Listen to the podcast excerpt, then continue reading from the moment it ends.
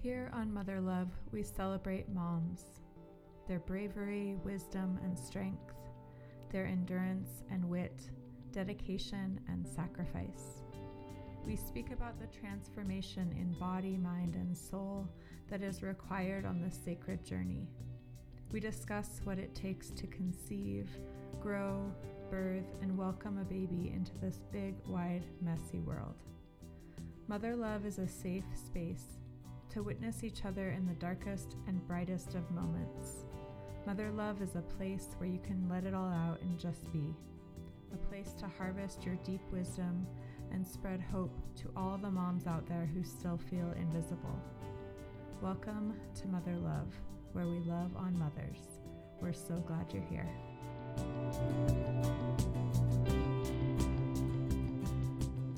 Sweet. Well, then here we go. All right. We'll say hello to our Mother Love listeners. Thank you for tuning in today. I'm really excited to be here with Jessica Peterson, who is a friend of mine and has been for a few years, but also is just a mama that I really admire and kind of have really have looked up to um, in your ways and just your wisdom as a mom and as a woman. And so I'm really excited to have you on Mother Love. Jesse, is there anything that you'd like to add to the intro I just gave? Uh, yeah. Wow. Thank you for asking that. I um, that's a good question. I yeah, I think I loved the I love the celebration of our friendship and I love what this podcast is about in terms of talking about motherhood. And I think for me as well, there's this other aspect of who I am as a nurturer or as a healer, like in almost this a very similar way to being a mom, uh, I started an apothecary, and it really coincided with the giving birth to Alder, in that I was seeking ways to be more of a healer for the earth.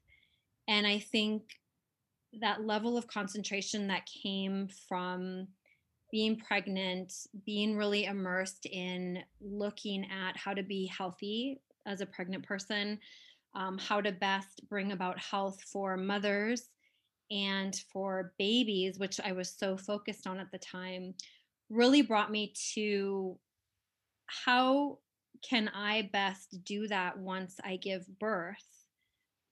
And what that brought me to was this concept of wanting to grow as much as possible so I would know what was in like every ingredient that went into my daughter's body on her body and in and on mine and and also how could i make a living while immersing her in those kind of like more pure ingredients um, free of herbicides pesticides while also having time to do that so not having it be a hobby but have it be my work so mm-hmm. that i wouldn't be stretched way too thin as a mom and I could see myself with her in the garden, uh, teaching her about plants, about why it's important to grow, about like food sovereignty, um, local growing, local resilience, and um, and do that in a way that was also bringing me at least some portion of a livelihood. So, you know, I think to answer your question, like in relation to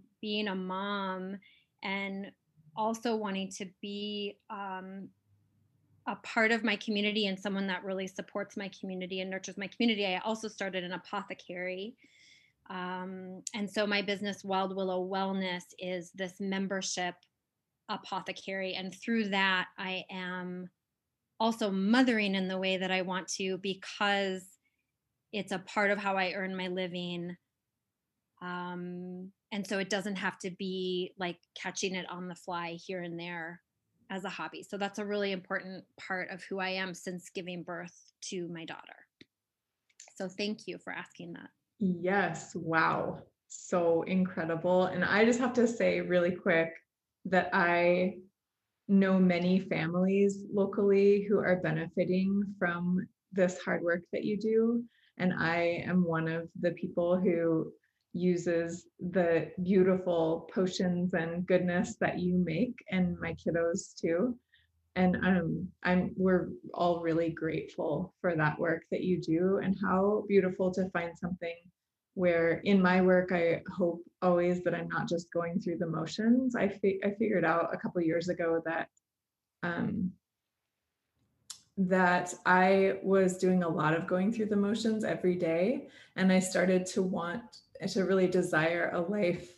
that you're talking about where things align with each other and overlap in a way that every moment of every day is meaningful and purposeful and it isn't car- compartmentalized into all of these work family mom you know cleaner all these different things but having more overlap so that it all feels meaningful. So thank you so much for adding that and for sharing that. It ha- it has been really interesting and it just with the different stories that have come across mother love so far. This is episode number 16. So, you know, story number I guess 15 since we divided one of them up, but just so that the whole point of starting this um, kind of safe space for moms and couples to share their experiences was so that oh, I just feel like as a mom, as soon as I started having real conversations with other moms, it was really helpful in terms of eliminating a lot of the um, sort of fantasy that I had bought into of what it would be like to be a mom, and then had had that shattered like early on and was like, oh no.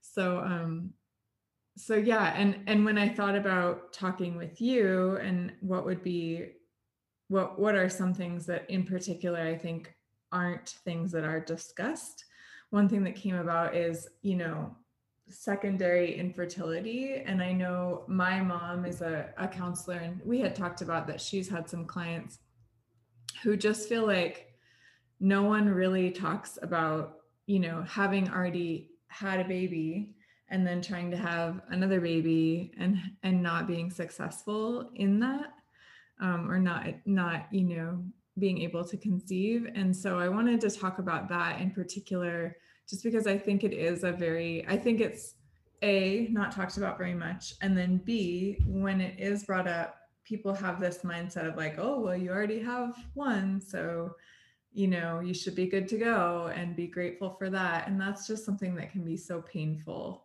um, as a response. So, although I want to start with Alder, who is your baby as I knew her baby and now is eight. Is Alder eight yet? Almost. She's, yeah, almost eight. She'll be eight in May. Yeah. Um, I kind of would like to go chronologically, but come circle back to that experience that you've had. Sure. Does that sound good?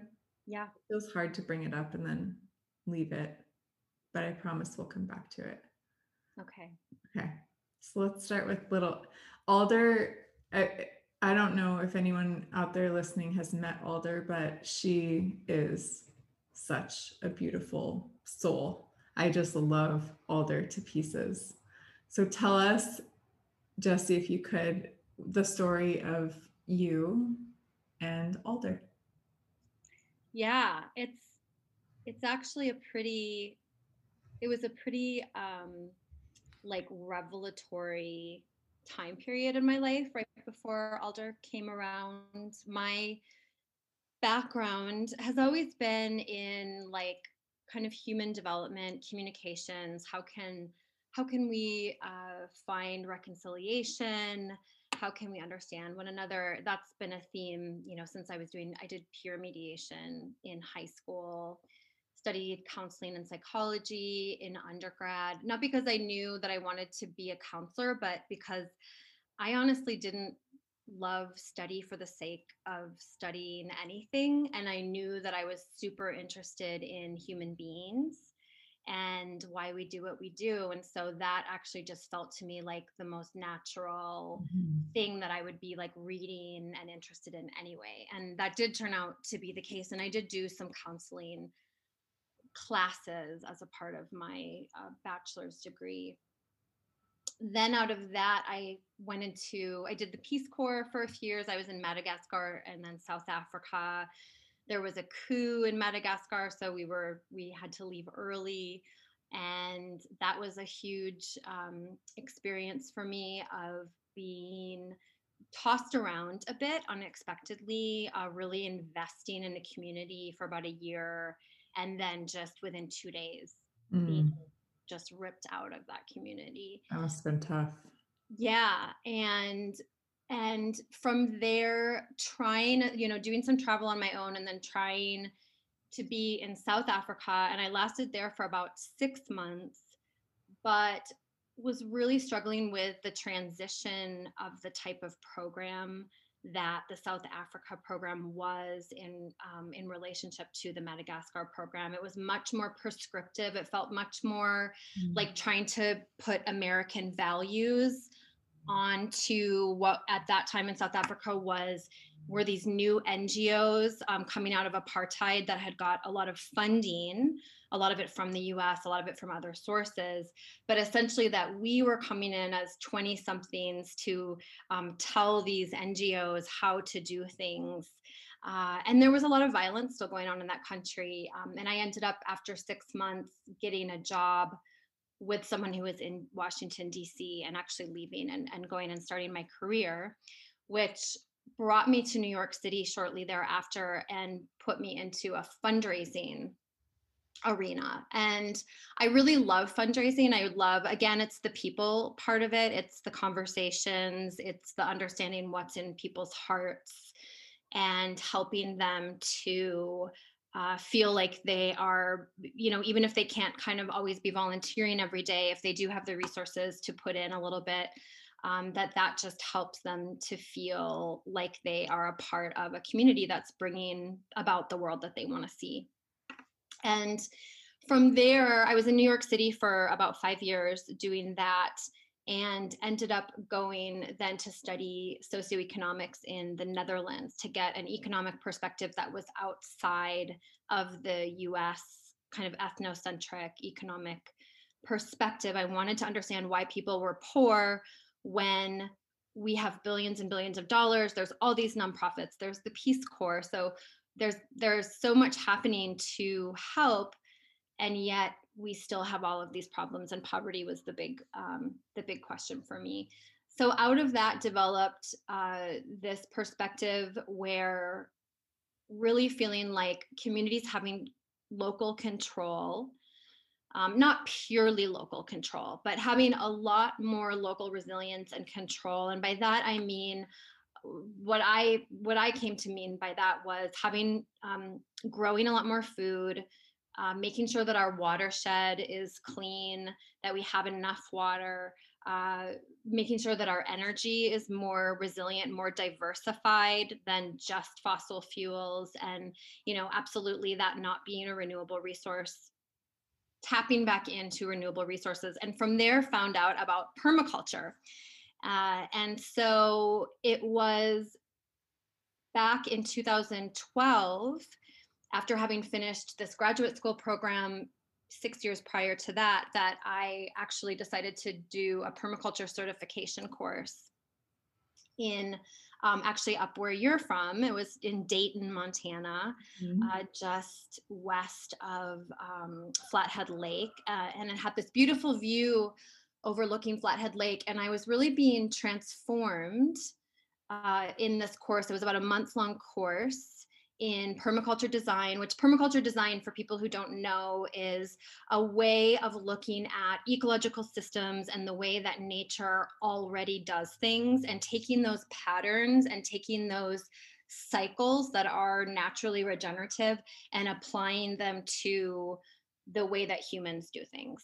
Mm. And so that can be eh, you know as farming related it can be if you're a lawyer you could apply those principles into your law firm um, you could apply it to how you run your family um, definitely That's how you cool. i've never thought of it that way like in other applications yeah totally um, and there's a whole wing of it called social permaculture design which is very fascinating um, and it's yeah it's kind of it's an offshoot of the the, the core permaculture principles and I was also learning about regenerative landscapes and and I and I had started dating Alder's dad maybe four months prior, five months prior, and had signed up for this course. And I was gone for about a month.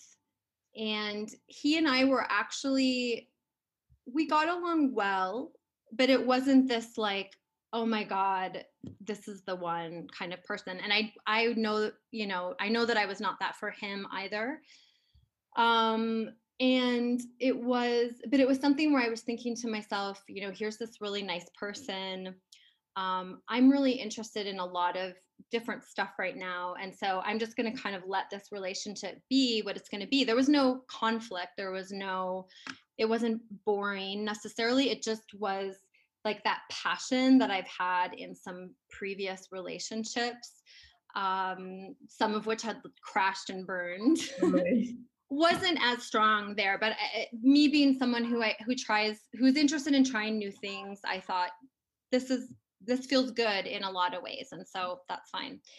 And i was i was having this really transformational experience including having uh, meeting people that were really inspiring to me and um, having conversations now and again with Alder's dad on the phone, who was um, uh, just not really connected with what I was doing. It was difficult for us to have conversations. If anybody listening who's been in one of these workshops where it's your total passion, it can be hard to like connect back with home. And um, and so I was even contemplating that maybe we wouldn't stay together while we were while I was there. And I decided to take this morning hike uh, before the sunrise up this hill that would overlook Flathead Lake and I walked up to this top of this hill and got to the top and was looking, watching the sun rise uh, uh, from the east. And I had this, it wasn't like per se a voice, but it was, it was something that very clearly said to me, Andrew is the dad of your child. And I don't know if I've ever told you this, Claire. No, you haven't. I'm getting chills. That's so interesting. And I had not had that ex- something that like that ever happened to me before. I, I didn't grow up with religion. I didn't. Um, I certainly, yeah. Um, so yeah. So I. It was. What did you? What did you? Let's pause. What did you think? Like, how did you respond, and how could you tell that that was different than just like a thought that you had like how did it feel particularly different i guess is what i'm curious about it just felt so sure within my body mm-hmm. and it was this very clear almost sentence mm-hmm. Andrew is the dad. Yeah like you couldn't argue with it. It was just like this is yeah. Yeah interesting. And yeah so i went i went home and i didn't tell him this mm-hmm. you know that but i and i but I, I just you know i just carried on and um it was within that was in may so june july it was august i was on the birth control pill and i found out i was pregnant mm. whoa yeah how was that? Uh, I was very excited. Yeah. Always been excited. I think I think when I had that feeling inside me or that voice, uh-huh. I think I was very I thought to myself, okay, I'm ready for this. I'm 35. Yeah. And there's no reason why I wouldn't embrace. Yeah. And I think I got to myself too, like, wonderful guy, amazing parents, uh-huh. like he's such a giver in mm-hmm. community like i just i thought i didn't have any problem with it even if we weren't head over heels madly in love mm-hmm. And um and i think the story of how andrew feels about it is a, is for someone else to tell. I mean yeah. how he felt about it. Right. An amazing dad and yeah. um he's totally excited to be a dad and yeah he has a heart of gold for sure. Yeah. yeah. And um can we talk about like what so you obviously probably were kind of surprised since you had been on the birth control pill. Like what, what were your initial conversations with like uh, your healthcare provider about like, hmm, what happened here? You know, I think I just immediately thought to myself a few times. I thought back to when we would have conceived. Uh-huh.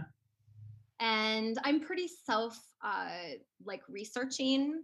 And so I I looked back to think of my last miss period and you know did the calculations Yeah. and realized that um that I that it that me getting pregnant coincided with getting some duck eggs from some friends of Andrew's that made me quite sick on and off for like a couple of weeks and I Oh, didn't interesting. realize what was making me sick. Yeah. And so I think my pill was very low estrogen. And so I think Mhm. like just that little bit of uh, flux of maybe not all the medication getting into my bloodstream Yeah. so that it wasn't working anymore. That's so all I can that's think. so interesting. Yeah. I mean, that makes sense. Yeah. Yeah. And So it all started with duck eggs, really. it all started with duck eggs. So we tell, yeah, we say to all that, you know, that that's a special animal for her. Um, yeah. Oh, funny. She always misremembers it though and says it's a goose egg. Yeah. So, you know, close enough. yeah. Yeah. Um yeah, so that so so for me the feeling of being pregnant was just one of joy and readiness Mhm. and um, in terms of healthcare provider we i immediately called uh, tried to figure out a midwife Mhm. because i wanted to have a home birth Mhm. and so i ended up going with a woman named darla torres out of missoula and a couple of my good girlfriends here in town also worked with her they were all pregnant so i ended up being pregnant with some other women which kind of speaking to your um, what you were talking about with women connecting that was really connective for us to all be pregnant at the same time Mhm. And then i took a birthing class that i highly recommend called the bradley method Mhm.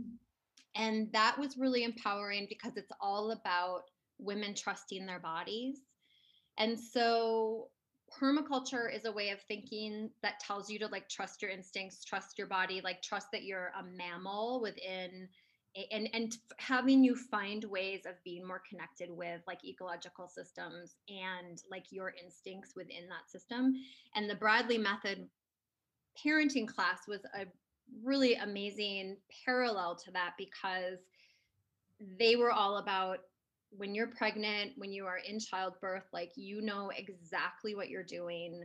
You are in control, like your body knows exactly what to do and it will tell you what it needs. And in terms of paying attention, even to like what you're eating and what you can and can't have, it was so empowering in terms of the that curriculum in um, in making me feel powerful as a Yeah. pregnant woman and healthy. I remember you sharing that with me um, because I think when I met you, was I still pregnant with Kendall? Do you remember? I think I may. For sure. I mean, yeah, we we I knew you when you were pregnant with Kendall. yeah and i think i remember you sharing that with me and it was so um and i looked into it and it was so different it has such a i guess that whole line of thinking of like trusting your body and and taking kind of taking back power over your birth experience was so different drastically different than what i had experienced my birth with kyla where I, it was almost like I didn't, I was very squeamish about finding out anything about birth or,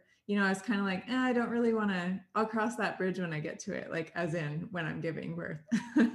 um, and then the second time I was like, nope, I need more information. I need to really think about what I want. And I really need, and I, and so I started to, I remember I watched, I started to watch videos of women giving birth, videos of women in labor, and videos that kind of shed light on the issue between, you know, hospitals and the healthcare industry being a business and how that plays in. And um, and just really starting to think more critically about what that would mean. And it it did provide me with this like this stronger will when I went in to labor and and there were as i remember that experience like there were so many naysayers like from the moment that we that i attempted to check into the hospital when i was in labor like they were like oh you're not really in labor and like just so much sort of like resistance that i really had to rely on all of the examples leading up to that that i had seen to be like nope. Like even though everyone because the people pleaser in me you know, is always like be the good patient and even though everyone was telling me like things that didn't feel true to me i just because i had watched other women stick to their guns and trust their own bodies and and themselves it gave me the power to be like if they did it i can do it type of thinking and yeah. and that experience was really transformative for me not only just in kind of redeeming how i had wanted birth to play out um, but also just going forward and being like, well, I did that. And like no one in charge or in power and was real happy or approved of it. But I still like knew how I wanted it to go and I stood up for that. And it really changed that really changed me. Um, yeah. so just I'm I just wanted to take a note on that because even just you sharing that with me was one of many women like encouraging me you know to trust my own path in that way so thank yeah you. yeah oh you're welcome yeah i remember reading like that book everybody reads hopefully fewer people are reading it now i know my what to expect it. yeah yes and i just you know i turned to the the page that was like or like the chapter that's like how to lose weight once right? you and i just thought like fuck you yeah. like who are you to tell women about losing weight after pregnancy? Like, no. meanwhile, my midwife was telling me stuff that I would never have known otherwise. And now I've, you know, I've looked it up and it's like, oh, it's out there, but you have to look for it, which is that the fat on our bodies helps us to have energy for nursing and um yeah i mean it's just fat is like Lord a whole knows. conversation that's very, yeah yeah yeah and I just so I yeah I looked to like Ina Gaskin with spiritual midwifery. Did you end up finding that book? So and that's just all ama- birthing stories. You know, it's mm-hmm. just it's she's a, a very famous midwife, and actually I had when I was pregnant, I was down at the origin of her work, this place called The Farm down in Tennessee. Mm-hmm. Um, and I visited the midwifery center. I was there doing a forest garden project. Uh, but it felt really cool to be. I was like five months along, and oh, I, picked up, I picked up her book like down in the book the, the bookstore there, and um, yeah, and it was so reading again like what you're saying to what you're saying. The like you watch these videos. Um, I did that. I read these stories, and it was a myriad amount, um, and all these different ways of having children and met you know most of them outside of a hospital mm. And and it really helped with the fear too. I think like when you're wanting to have a home birth there there's a lot of people who will tell you that that's like a scary thing to do. Mm-hmm. and the truth is is it can be a scary thing to do if you don't have a hospital nearby whatsoever. And if you do it's not scary at all because mm-hmm. for the most part, if your birth is fast, it's a healthy birth. If your birth is unfolding to not go so well, it happens very slowly. Oh, that's a really interesting point.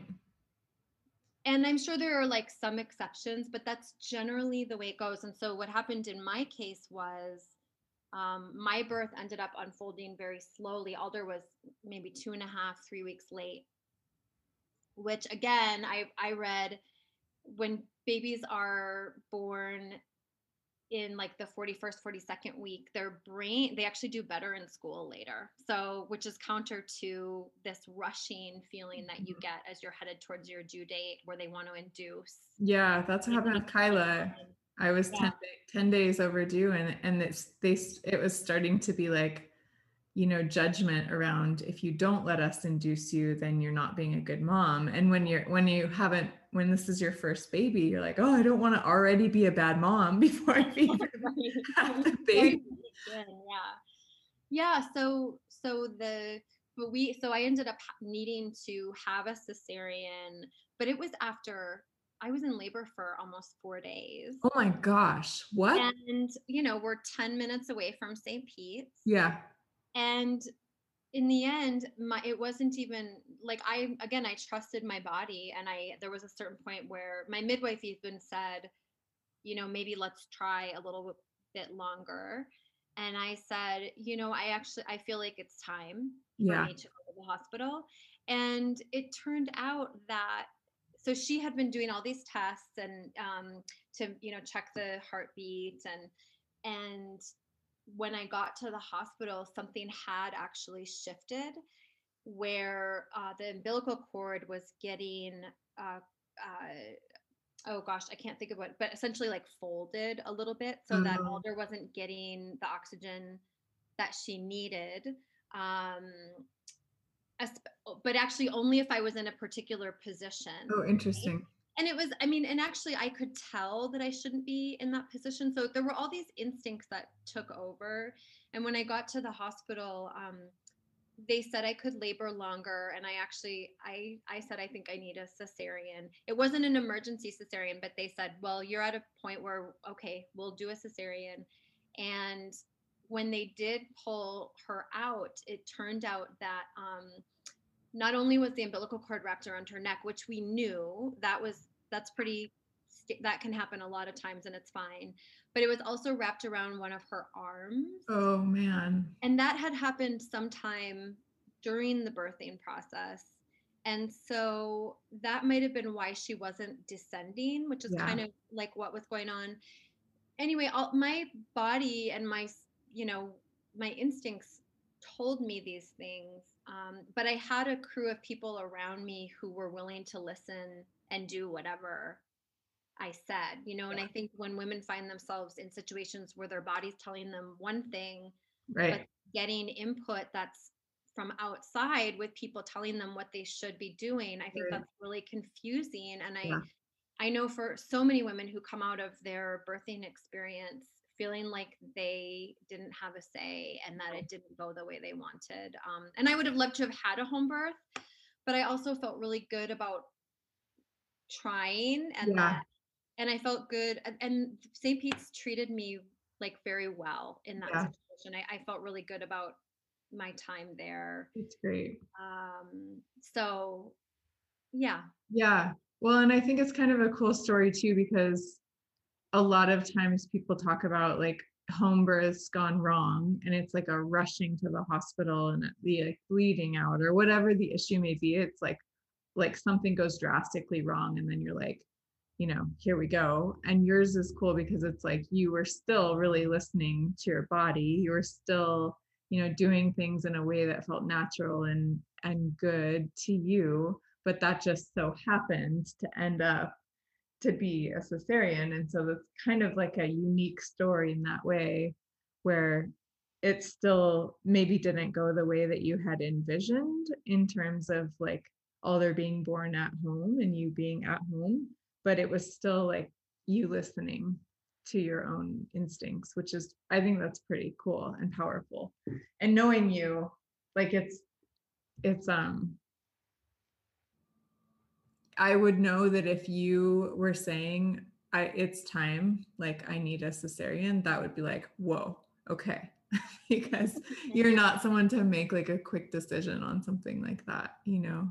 No, it had been a long, long yeah. time. And and it was just feeling yeah, I mean there was there's a lot more to that story, but like even my my midwife, I mean at the end of the day, like you know best what is needed for your body. I mean, there was something that happened that my midwife did that I feel like maybe led towards mm-hmm. me not being able to have a, a nap, you know, a, a birth at home.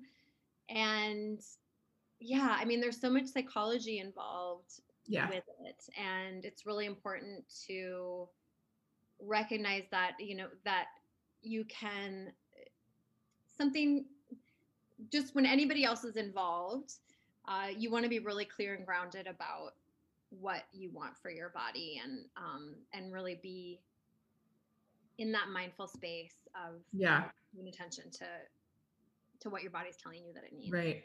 Yeah. Yeah. Okay. So Alder's born. How was healing from the cesarean for you? Fine. I'm a redhead, so I'm very pain tolerant. yeah. Um, yeah. So the so it was it was fine. I mean, we I we have a lot of parent support. We had parents come and really help um, in the first couple of months and um, I healed so up. Great. I healed up quite quickly. Like I remember, I didn't use the pain meds they sent me home with. Um, I work, I worked and work as a you know an independent uh, contractor or business owner, and so I didn't have paid leave per se, but I also like didn't have to go back to work. Um, before I was ready. Mm-hmm. And I was able to pretty seamlessly have Alder be with me, like to wear her whenever I had meetings. Um, I did go and we did the whole design process on the Sixth Ward Garden Park about, we did that in July and I had Alder May 15th. Mm-hmm. And my parents came out for that. And uh, we have, me- there's memories of just you know she was doing she was on a nap cycle of essentially how did it go? She i mean she was feeding on demand and my dad and stepmom are really on top of that stuff. I mean really my stepmom and so like she would nap and then she'd wake up and they would rush her over to Helena College to nurse and sometimes it would be like a little bit late and we'd we'd hear this like wail of of crying baby like headed towards the building to be oh, no. yeah, um, that's me.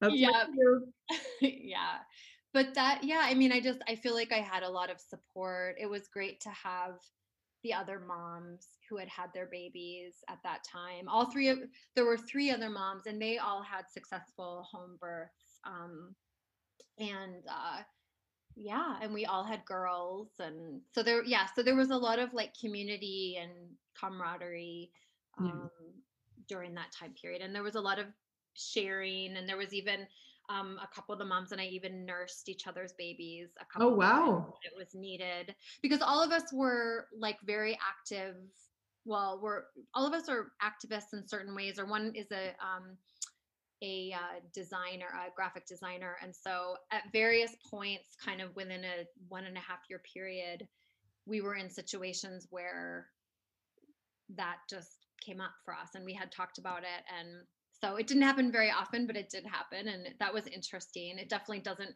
I, the whole wet nurse thing, I'm like, huh. It feels it feels really different to nurse.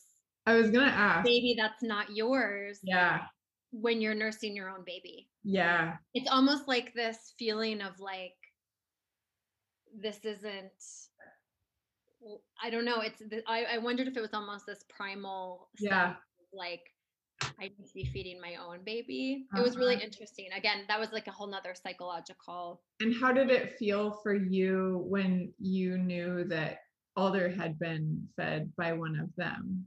Like, was it a similar? Thing?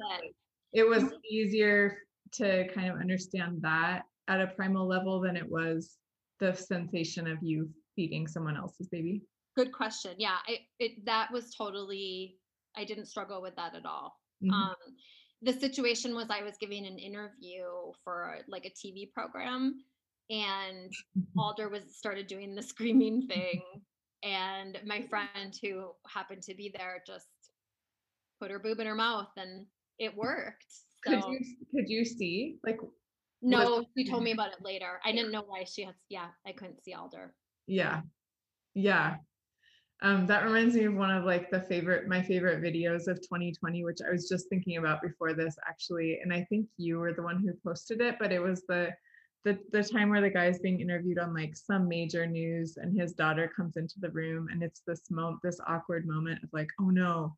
Like this is a really professional interview and now there's a little like little one in the room and the mom comes in just looking horrified and gets the baby out and then someone posted like a you know a spin-off of that of if it were a woman being interviewed and she's like making dinner and breastfeeding her baby and doing all these things and having a really intelligent conversation at the same time. Like I just was thinking, yep, that's kind of how it goes sometimes. Like women yeah. are masterful multitaskers, especially in the beginning.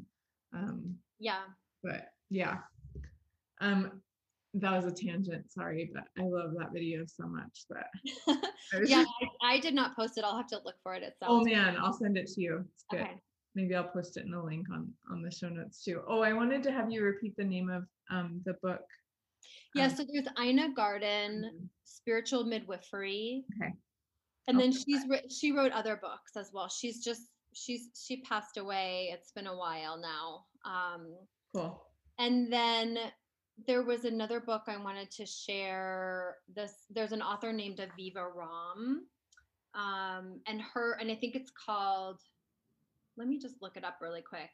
Um, we just gave this book to I, I, give it to actually almost any friend of mine who I haven't already given it to, uh, in terms of like giving them a great book about nutrition and health needs when um, when you have a new baby. And actually it's it's one of the reasons i'm sure that i started my apothecary was reading all this stuff early on and, and starting to make um, these products for alder because it's a lot of recipes in here. So it's called naturally healthy babies and children.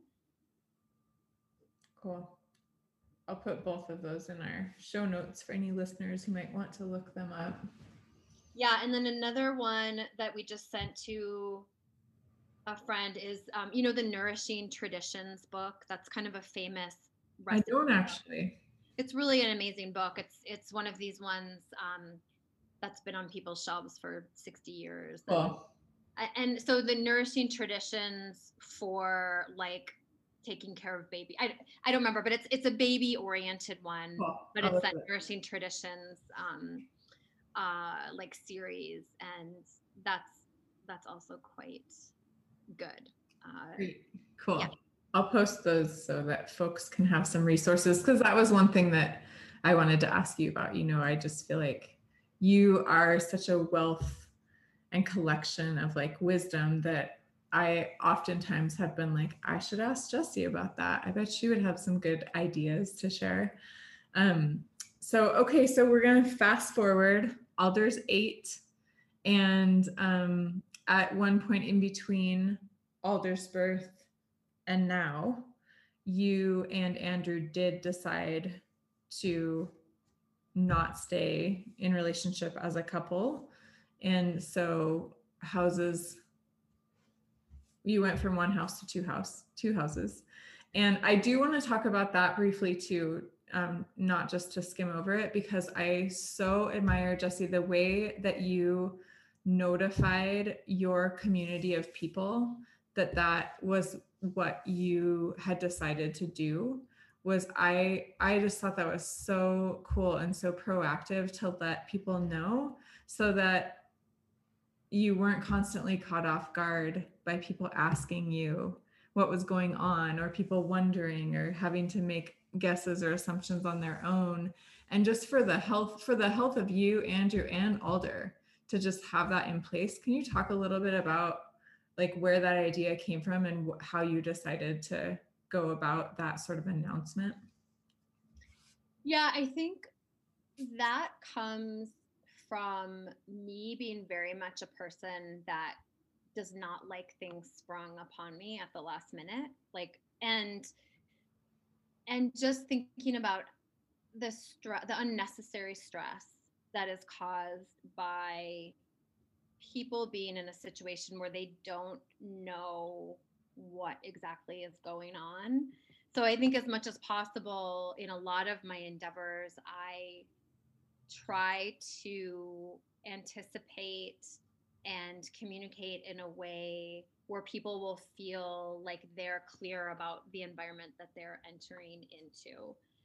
And so, with just thinking about moving to being co parents instead of living together as a romantic partnership, I thought to myself, I had done a lot of reading about what determines better or worse outcomes for both children and adults with with a divorce or a separation. There's so much research now. I mean 50 years ago there wasn't but now there's just a lot of information. And so a part of that was that children do a lot better when their community stays somewhat like similar like if they're not kind of torn out of um, one community to to join another or also that they aren't made to feel like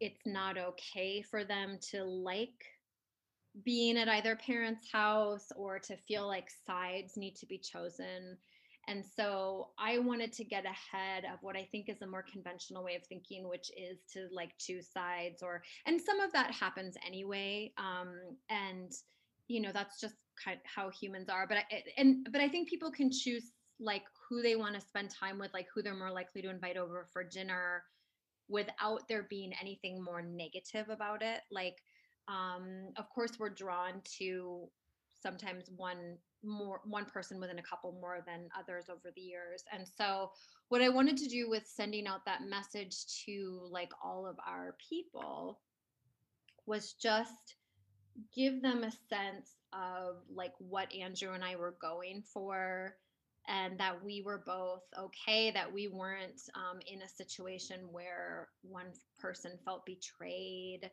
We it was yeah that we really looked forward to like in and i don't remember exactly what i wrote in the note or in the letter but just that we i think i would have said that we were looking forward to like engaging with our community and being in relationship like in this new way mm. um, that we would still be at the same events and we would still um, be friends ourselves yeah and uh, and i think that just helps people to I, my intention with that was what i had have already said and then i just think that that hopefully helped people to not feel all of the confusion that we can feel related to people breaking up you know? Yeah.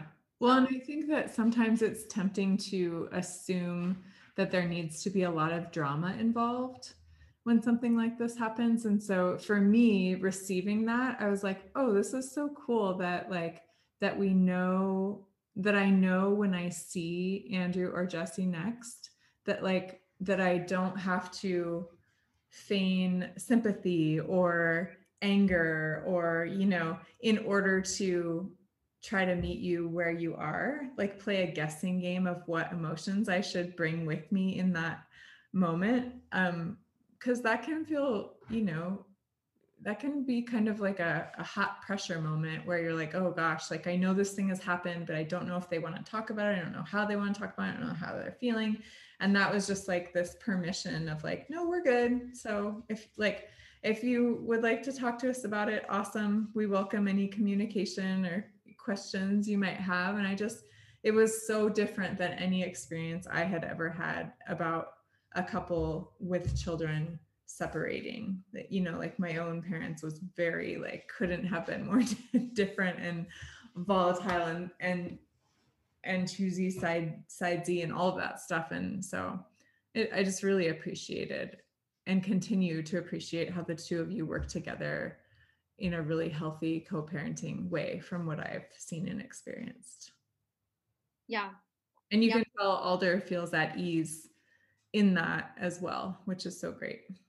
Yeah, to the point where it was in the past week, I was just telling Andrew about this that she said she she said um we were we were talking about the the fact that her dad hasn't chosen a new partner he's not in a new relationship and um and she said well it's probably because he still loves you so much he's not you know and i said well that's you know, it was so touching that she would think that that that we've done such a good job of getting along. Yeah. That she would never even suspect that her dad is not pining away for me, you know, and of course he's not. He's, yeah. you know, and I did, I said to her, you know, that's not the reason. I said, it's I said, you know, I think your dad and I, we love each other as your parents. Right.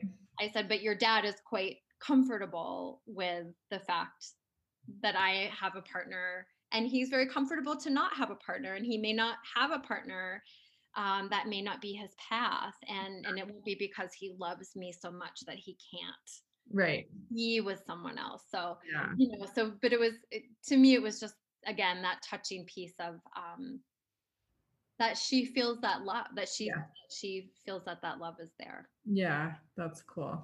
Mhm. um and then so then another kind of just going down the following this chronological path that we're on. So i another thing that i really appreciated um about the way that you chose to proceed is when you did meet your current partner and fiance. Um adam i remember you telling me that you guys kept that very private in the beginning until you were ready to start like um feeling like okay we're both feeling really good about this to the point where we're ready to start sharing it with others. And i like that is my goal. You know i just think that that's such a noble way of going about it jesse. And and if you could please talk a little bit about why how that came about and how maybe how you briefly how you guys met and how that kind of unfolded and how you decided to be really intentional in that way Yeah, sure. So we met. We met actually, you know, when I had just had Alder, Adam had come to be at the Archie Bray to be a resident uh, with his wife at the time and their two children. And so I have this memory of um, walking by his artwork and seeing the artwork and then seeing him and just like registering a face mm-hmm. in that moment associated with the work. And it's funny now because like the way that he sort of seemed with his little glasses and like very he I joke about it and, and he does too, which is like he seemed very um sort of stern and serious and he is like such a silly ridiculous funny person. But i mean and so that was my perspective. And then he has a memory of us like later that night talking by a fire for a little while. But i had just had alder like i was wearing her and i was i since having alder i mean again like i was completely ready to have a child and i was completely into mothering. And i i was so into mothering that even that andrew and i not having any really romantic connection like didn't bother me at all because i was so tuned in to alder. Yeah. Um so i barely rec- remember that but i do i have the vision that i just kind of said and then he has this memory of talking to me for a few minutes at the fire and like seeing andrew and me. So fast forward gosh five or six years five years anyway i'm not sure exactly but um he and i have been together now about three and a half years and alder's almost eight so yeah about four years later. So we we have a, a friend a mutual friend he's a, a best friend of his who was also a resident at the time um, and she was a nanny for alder. She's israeli and alder has some jewish heritage and so um, our friend zimmer did um, hebrew immersion nannying with alder and it, it was wonderful.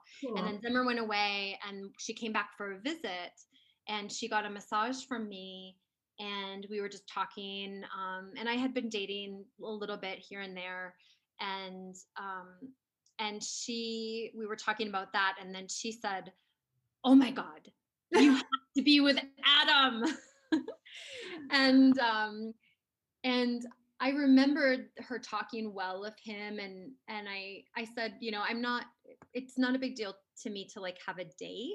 I said, but in the past year his name did come up because he makes fermentation vessels and I had wanted a local fermentation vessel maker and I remember thinking to myself, you know, I I had wanted to ask him to see if he would trade massage for fermentation vessels, but I never really got up the nerve to just like cold call and Mm. ask yeah so I said, you know, I would, I don't know if he would be interested in that, but maybe you could just see because I would be interested in getting a couple of his onggi jars.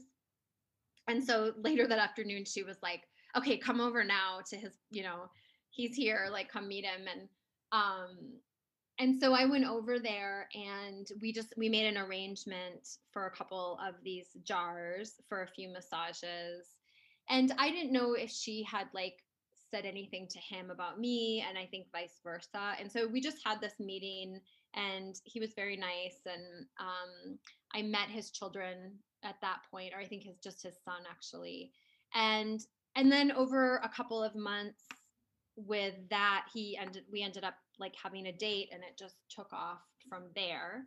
Um i always had i had this feeling about him like right away. And in fact i had been a little bit taken up with a friend of mine who was much much much much younger really really amazing guy. And we were spending time together but it also felt a little bit like fraught and kind of almost almost like those relationships you had in like middle school and high school where they're like this is not really this is too angsty and and as soon as i had my date with adam i just like came home from it and i was like this is absolutely something to pursue and like ixnay on that whole thing. Not in a way of not being friendly no but just the sudden contrast was like feeling of ambiguity. Yeah. yeah um, which we had never acted on, but it was like it was just one of those things when you don't have anyone, and so you're like, yeah, yeah, that be this thing? And anyway, but it was very clear that Adam was um, a great beginning point.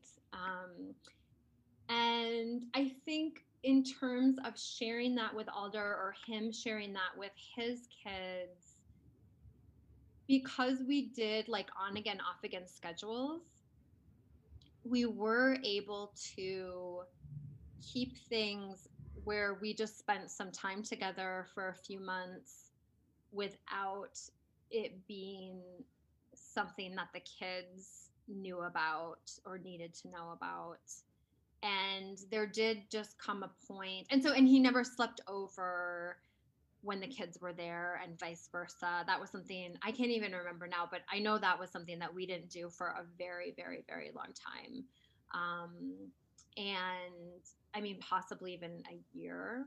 Mm-hmm. So, and that seemed to like introducing each other as like a friend, um, maybe four months in and having little outings, um, maybe sharing a meal was how we approached all that without also being like physical right away. And so we, we almost let the kids kind of have start to have a relationship with us that like unfolded where it was more natural to them over right. a certain time period to have us then have our arms around each other or have us like be silly and give each other a kiss. Yeah. Um, and yeah, so it's and that that did go well. I think you know the other piece of that is that Adam was not a divorced on paper. He was absolutely moved out, had his own home. His former partner had her own home. They were like that was all in process. But I think that also felt a little bit to me of of like let's wait till this is all like wanting to honor that that wasn't mm-hmm. quite wrapped up. Yeah. Yeah. Yeah. Yeah. And, yeah. And so, and it still has been really challenging to blend our families. Um, especially his son really struggled with it when we moved in together, mm. um, which coincided just, I think, with his son's age and mm.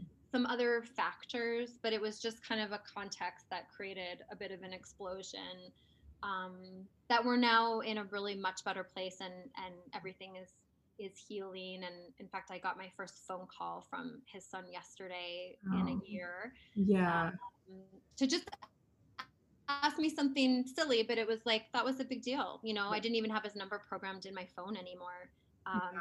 because he had changed it and i mean not related to us but just in the course of a year had had some new developments and so and so the blended family situation with Adam's daughter and Alder has been amazing as well. But it's also been with really conscious, intentional ways of doing things, including, you know, I said to Adam before we even moved in, I said, we are going to get a family counselor and we're going to meet with this counselor weekly until we don't need to anymore. Um, and so for a few months, we met with Alder, Hannah, Adam, and I with this counselor as we transitioned in. And there was a lot of volatility and a lot of um, stuff that had to be uh, worked out. I mean, especially not everybody, but you know, certain dynamics within the family needed to be. Yeah, that's huge. And so that, and and now we are not doing the counseling anymore, unless little kind of mm-hmm. piecemeal things here and there when it seems like maybe we need to have, have someone help us with a conversation um but our gosh we've had a really even despite covid and our family um of four that is slowly including juno in again um we've had a really wonderful 2020 in terms of connecting and spending more time together and uh, so i think that intentionality and thinking ahead on that. And again, I'm Adam teases me because I'm a huge planner. He's like way kind of off the cuff, but he's really, I think the important thing is that people are willing to like go your way. Like I think if Adam was like, "Oh no, we'll only do off the cuff. Yeah. It'll only be on the fly because that's what I want." But he's really willing to like see that my way really works well for family. Yeah. And making sure that kids feel stable and safe. And so he's like fully on board you know he'll he i read him all the books and you know and we talk about it and stuff and and so that's been really good i think it would be much more challenging if i had a partner and i don't think we'd be together actually if right. he um if he weren't if he wasn't so willing to like believe in my methods and, yeah um, that's that's such a beautiful thing i've often wondered because I, I one of the questions that i wrote down that i wanted to ask you about um, is just your not only your intentionality, Jesse, but your ability to uphold boundaries for yourself. Like, is that something that is my number one struggle in life? and I'm really doing a lot of work around it right now, finally, um, because I've, I'm realizing how destructive that's been in my own life, and especially as a parent.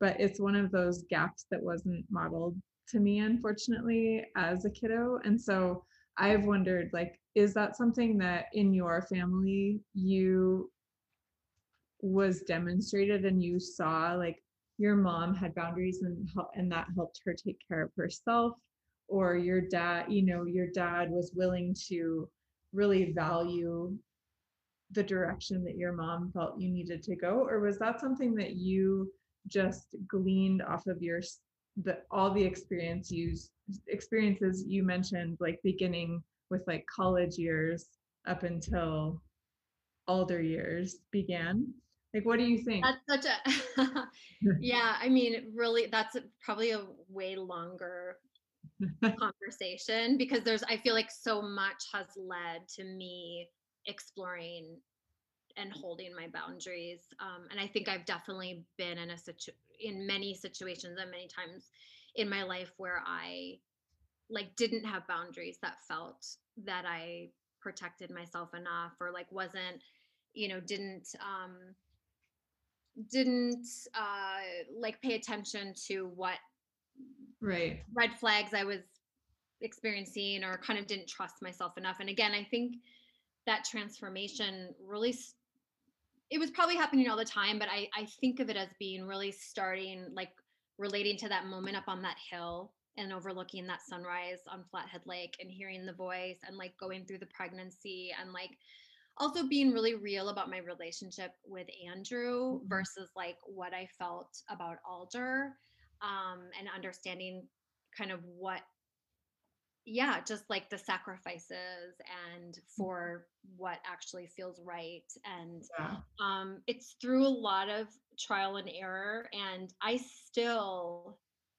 you know i mean i can think of instances where i like still have gotten it wrong like very clearly um but what i'm not afraid to do anymore is like say hey i did this thing.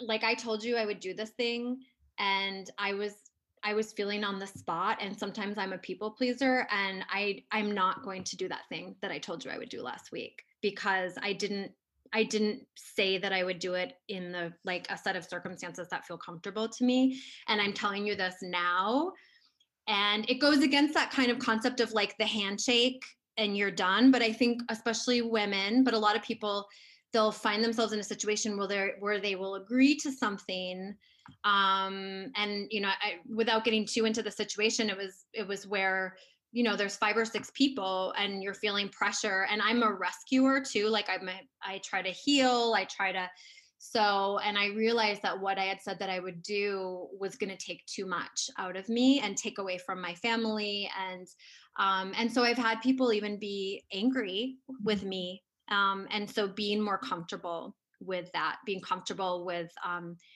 knowing that uh, you can actually uh, you know you know I, i'm for me meeting commitments is really important mm-hmm.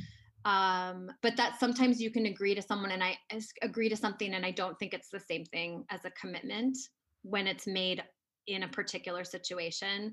And so recognizing that and being willing to say being being willing to like check in with yourself and say you know i'm not going to do this just because i said i would in that situation. Well and also realizing that you when you did make that you know agreement to whatever it is and then you look at how that's going to take away from the things you're actually committed to that right. do feel like you want to spend time and energy on then it's it makes it a clearer decision to say like well this is really going to detract from the things i'm really committed to and i really care about so i do need to reassess and you know make sure that that is clear i remember since that is such a big conversation about like where did you learn boundaries? We'll distill it down to parenting and boundaries because i remember one time i was at your house for dinner and um, i can't remember what happened but alder had said something about something and you said and this is kind of similar to what you just said but you had you go oh alder you know what? We're actually not going to be able to do that anymore and i know that that might cause some disappointment but we can work with the disappointment. And I was like, holy shit. like, I cannot believe I just watched that happen because I, and I started to use that like that night. Like I, I because I just was like, whoa, how, how can we give our kiddos the permission to like both feel disappointed and know that just because you're disappointed we're not going to do this thing. Like you're not we're not going to get this thing because it's not the best thing for right now.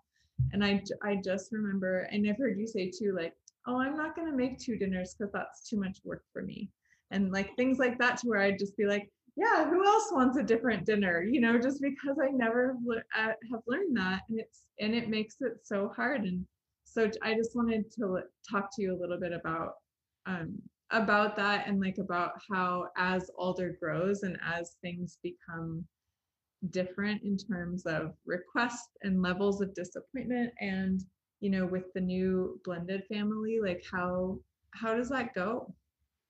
Yeah um it that's actually recently one of the things we she and i went to our own individual counseling session about because i think for her she has been my absolute number one and she still is my number one and she always will be but i think it's difficult for her sometimes to share the attention that especially that the attention i give to adam. Mm-hmm. um and so we have like right now what we're doing is mondays. I just even when she's at andrews i take her um in fact particularly when she's at andrews because then hannah's not with us. So every other monday when she would normally be at her dad's and when Hannah's at her mom's, then I take her for the day and help her with her schoolwork and then we go swimming. We you know, we just hang out cuz what she's really needing is some one-on-one time. Yeah. But then what I also, you know, then but then sometimes she also will say like, "Hey, stop hugging Adam and hug me." And then I'm also I also am careful to say to her that you know, I'm going to hug you and I'm going to hug Adam. I love both of you. And, you know, I know that's not easy all the time to see that, but there's all these benefits from having a big family where it's not just the two of us, where we're having all this fun and we have all this support. And, yeah. you know, that's, and I, you know, we have discussions about love and like how love is, is, um, completely um, infinite. You know, we, we, there's no limit to how much love we can have in our hearts and who we can give it to. Mhm. Um, of course, we have different like types of love, yeah. and so yeah, so we have those conversations as well. Um, so I think it's just about trying to be conscious, and I just try to go to like, how would I want hmm someone to express boundaries. I really like to know where people are coming from, even if it's difficult. I had this woman at, I'm in a new massage studio now, and one of the residents, like, I went in to do laundry and she just like started yelling um, about laundry stuff. And I, you know, right away I realized, you know, it doesn't have to do with me. I've only just moved in here. So there's been some history around, around laundry. and she kept she was yelling and kind of like swearing and stuff and um i almost like i don't want to go so far as to say enjoy it but i go into like a curiosity mode Yeah. where i did put up a boundary of like this isn't about me immediately like emotionally Yeah. and then i was able to just listen to her and she was yelling but then being like oh i'm sorry and i said you do not have to apologize like you are saying exactly where you're coming from and Mhm. like how angry you are about the laundry and you know that's i'm happy to hear that i said we don't uh, there's not enough forums for women to express their anger and like Oh, you're so girl. And um and she was it was she was kind of like it was she was like because i said oh and I, I said i do some mediation stuff and anyway i said i'm totally you i am happy to hear people's perspectives and she was kind of like well mediation blah blah blah but then she just let it she got it out got it out and then i got an email from her like three days later about something totally different but like really nice and like hey and i it was a little bit of i think an olive branch but also just letting i love to know where people are coming from that helps me to be better to them right. um because i otherwise it's emotional labor on my part to have to Right. guess Yeah. so i'm always grateful when someone's like i don't like you putting your boots there put them over there like Right. great tell Yeah. me i don't want to like be checking your face and totally. your body language i mean that's i will do that but it's like that's work Right. much better to have to be told Yeah. Yeah. um, Well, that's so good. Okay, and then I know that we're getting to this being a lot of time now, so I do want to um, wrap up with, you know, you sharing your experience about you and Adam deciding that you wanted to try to have a baby between the two of you, and I know that that was not the easiest thing. So if you could share a little bit about what that was Yeah. like, whatever you feel like sharing. Yeah, so I like I always wanted to have another a sibling for Alder. And I also love having kids. I've really enjoyed being a mom. So um that was something that I had approached with Andrew and that he was not open to. Um and so I you know, it wasn't a strong enough drive in me where I was like going to meet someone right away after Andrew and I co-parented, but when I did meet this love of my life feeling person um you know we were almost 40 and so maybe in fact i was 40 but I- you know at that point i think i felt like i could we weren't going to talk about it for another year or so so like around 41 Mhm. we had that discussion and decided to start trying um and i did get pregnant like pretty soon after that like maybe four months after that and but then miscarried pretty quick and had went through all the stuff of like did i you know should i have not had that chicory mm. cough you know Yeah. coffee substitute like all the things.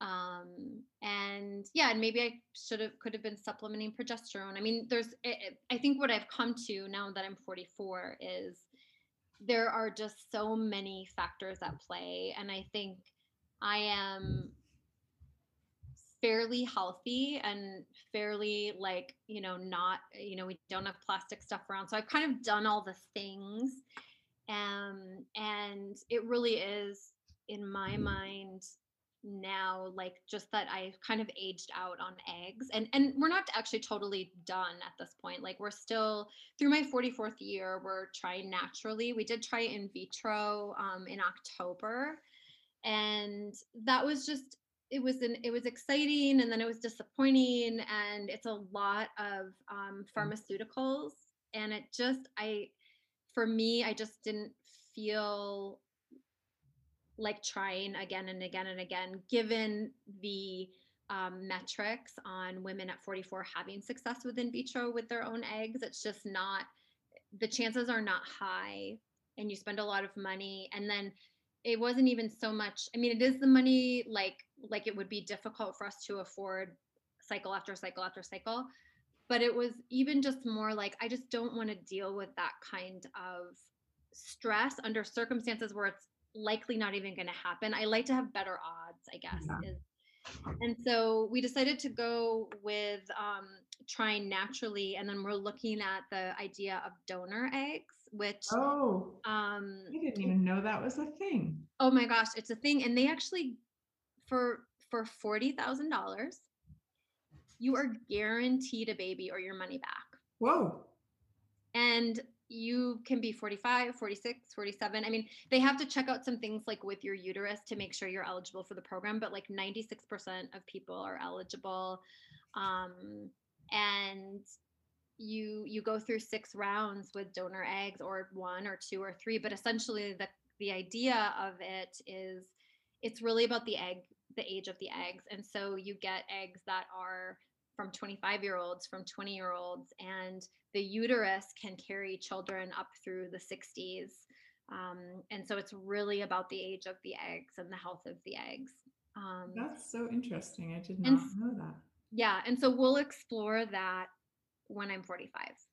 And so right now we're just um yeah, being really healthy and you know, we're trying, you know, every time I'm I may be ovulating, we're like going for it and it's you know, it, it's it feels okay. I mean, I think I like knowing that there's options. Um, I think I'm still not sure if I will do the donor eggs when I'm 45, but I like knowing that I can yeah. think of that as an option um, and again having a partner that like is really willing to um he really lets me take the lead in some areas. I mean we he definitely has to agree and he definitely has to like but i feel like we've had these conversations over the years where um about supporting one another through things that like that we you know that it, maybe for him he's not like it's not as like so so important to have a baby because he has two and they're a little older and um and i think it's been so we've had a lot of conversations about what do we like as a couple what is it how do we regenerate like being a couple that's like interested in one another? And i think one of the core tenets of that is that you help the other partner achieve their goals in addition to having shared goals you know? So um there have been projects that where I've helped him like raise money for things that he needs for his business or um there's a lot of I'm really I love doing like financial everything so like I really kind of take on a lot of that stuff for him. Um and I think when we had that conversation it was right at the time where I had worked on something pretty big for him. And then I was like, so, you know, I think that you're supporting me, even if like in, you know, and this at the time I was just talking about in vitro, which we had sort of said we would never do. And he's like, well, you said you'd never do it. And so here's another situation with the boundaries thing where I said, well, I did say that, and I don't feel that way anymore. I don't feel like I never want to try in vitro. I feel like I do want to try in vitro, and so I have changed my mind. Mm-hmm. Um, and which we're allowed to do. we are really big things. Yeah. yeah. Um, I have a really dear friend who who says she's been with her husband since they were 16 and they're almost 40 now and she's like i really wish we could do like the facebook thing where you like can check different boxes for preferences like whenever you want to and like because she's like you come into a relationship with this certain like set of of behaviors and things that you like and don't like and she's like and of course over 25 years that's not going to stay the same. No. And she's like i want to check some different preference box now mm. than i did at 16 totally um and so yeah so i think uh, yeah we do shift and but we were able to have that good conversation because there is a lot of mutual support and I think he was able to talk himself out of some of like the fears mm-hmm. around like what is this even about and even to the point now where he's not just like shutting me down on donor eggs I, I i have a sense that he's again he would he would be okay with with either way um and i'm not a hundred percent sure that he's like gung-ho about about donor eggs but he's been so willing to um to talk about it with me and i think if we i think he will will be willing to do it if that's something that is really important to me yeah. when i turn 45 so it's um and it's definitely been an emotional roller coaster. Um i i have felt very grateful to be grounded and have like other interests to have a daughter um i do think i do have a daughter and that feels really important to me. I, I think I would feel much more sad right if I didn't have a daughter at all. But I have a daughter and she's and she's amazing. Mm-hmm. And I'm really lucky. And I have two stepkids who are really cool kids and really smart. And um so I feel like I have a lot to be grateful for. And I think kind of not to discount I, I, heard what you said about like I don't think anyone else should be able to say to me, well, you have another kid, so don't worry about it. So, mm-hmm. and I do feel like I'm lucky because I did get to have one child and um and so if if we do have another one then that's that'll be a beautiful thing um and you know if for whatever reason it's not able to happen i think i can i think i can be content with which would be harder if you didn't have Alder because of your strong desire to be a mother. Yeah. I think so. I think I think that felt very much like something I, I needed and wanted to to do in my life. Mm. Even more so than have a partner. I always felt more comfortable at having a child than than committing to a partner. Yeah. Yeah. I mean, so, we we all feel the way we feel and just because it's not like the norm you know air quotes around that um, doesn't mean that that isn't what's really true for us and and like the desire of our hearts so um okay well golly i feel like we covered a lot of ground and i'm so appreciative of your time and just of your consideration and and all that you shared well, thank you. I this has been amazing to to just talk with you. We mm-hmm. haven't been mm-hmm. able to see each other or connect. I'm looking forward to those times. Yeah. Back as we evolve as moms and adults and um yeah, I to be able to speak to this stuff is really important for me and I definitely am um always looking for just any any person's stories. I just think the more we share mm-hmm. our stories, um, it just helps us to not just buy into the stories we're fed on the media. And yeah, it brings humanity back in. Yeah, like what's really going on? Yeah, really happening, and what's really what's really our experience versus what's being fed to us you know so right yeah right like what does someone think when they're not trying to sell me something totally yes it's, a, it's a big difference usually yeah. Yeah. Okay. Well, I have so much love and admiration for you, and I just I'm really grateful to know you and you've been a you've been a huge influence in my life even though we haven't had a ton of like personal interactions just the way that you live really means a lot to me so well, thank you that means a lot to hear that and i love you too yay okay i'll hopefully see you in person soon yeah okay, okay. bye Hello, listeners. Thanks for tuning in.